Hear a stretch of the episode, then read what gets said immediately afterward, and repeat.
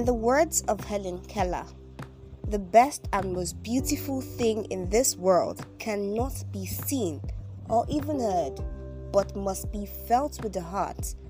And one of those things is love. Hi, welcome to the first episode of my podcast. I'm so excited. I was super scared to actually do this, but seeing that I'm doing it is actually giving me so much joy. My name is Grace. Love and I is the title of this podcast. So you are asking, what are love and I? Well, love because it's something that everyone needs. And then I, I am supposed to be the giver of love. So yeah. I know you heard a million things about this topic and you're thinking I'm about to join the bandwagon. Mm. In a way, yes, but I promise you that I'm not here to say what they said or maybe what they said, and much more. so, I was going to tell you that love is like something sweet, and anyone you give it to will be glad to take it. But then I remember that diabetic patients dread the sight of sweet things, not because they don't like it, but that's the major cause of their problem now, isn't it? But here's another analogy I believe you can relate with love is something you need. And if your parents gave it to you, you take it, right? Your siblings, of course. Your friends, hell yeah. Lover, most definitely. Your boss, I guess you can do with that too. So that answers the why question. Now, this podcast will help you understand that as much as you need love, you should be willing to give it too. It will also usher you into a whole new world, showing you who love is and who you are. How to walk through life, relationships, family, business, career, your environment, school, and so on with this person called love. Our mantra would be if I can expect love from someone, I must be willing to give it first. I advise you to we play this part. okay, so now let's look at what we often think love is versus what it really is. Now, people are largely mistaken on what true love really is. They think it's a feeling, it's not. They think it's butterflies and obsessively thinking about that person all day long. Wrong. That's infatuation. It's fun, oh but it's not love. Imagine someone knowing all about you. I mean, everything, even the small things, the things you are embarrassed about and don't want anyone to know. Imagine messing up and even letting the person down, but yet they forgive you. They are wise enough to read between the lines of the situation and they don't judge you for it because they love you.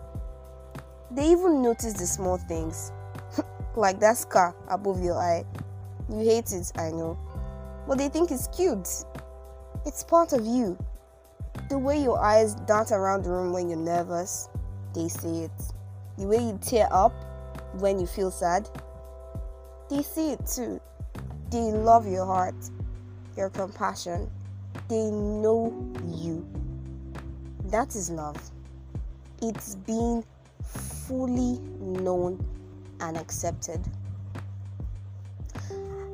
I know one person who understands this perfectly, and that person is God. Why do I say this? Now, in First John chapter 4 and verse 8, the Bible says he is love. John 3:16 says, For God so loved the world that he gave his only begotten Son, that whosoever believes in him will not perish but have eternal life. I'm not about to preach, but here I'm just trying to show you a new ideology about love. So he sent his son to die for us. I mean, you and me. Out of his enormous love for us, just so we can become his children again. You know the story, or if you don't, read your Bible. He did it while we were sinners. He knew and He knows every detail about us, even to the exact number of the strands of hair on our head. Impossible, right? But yeah, possible with Him. He knows the things we do in secret we are ashamed of, but He still chooses to love us regardless. He waits patiently for us to return to Him. He's not even against us, He loves us without a reason. Now, in 1 Corinthians 13, the Bible tells us what love truly is. Love is large and incredibly patient. Love is gentle and consistently kind to all. It refuses to be jealous when blessing comes to someone else. Love does not brag about one's achievements nor inflate its own importance. Love does not traffic in shame and disrespect, nor selfishly seek its own honor. Love is not easily irritated or quick to take offense. Love joyfully celebrates honesty and finds no delight in what is wrong. Love is a safe place of shelter, for it never stops believing the best for others Love never takes failure as defeat. Never. For it never gives up. It never gives up. Love is always willing to give. And love never stops loving.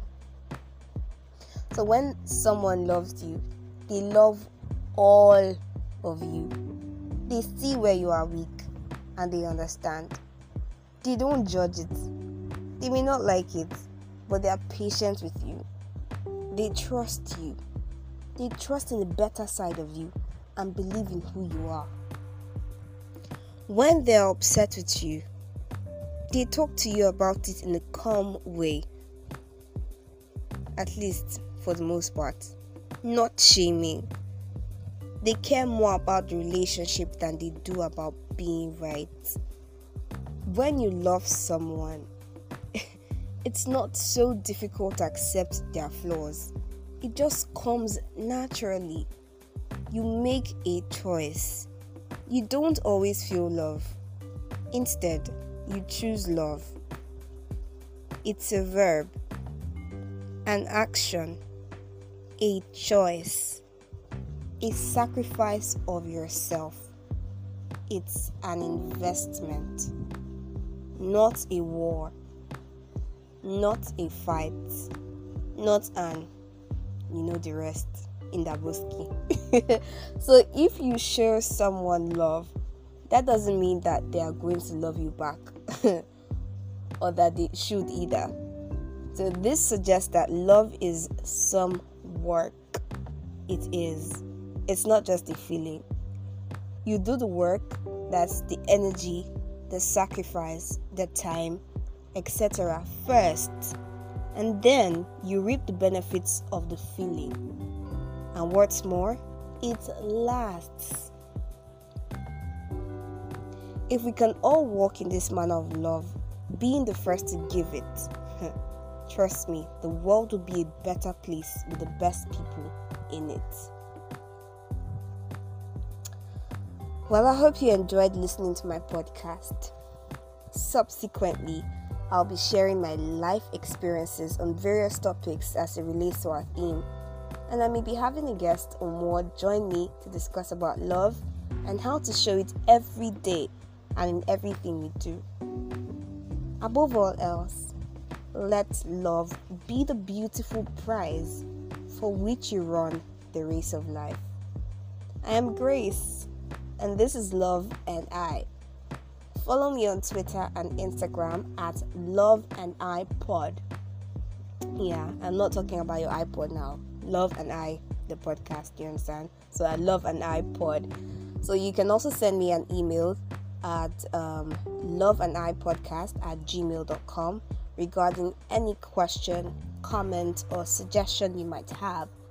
And please share this with someone Thank you so much for your time.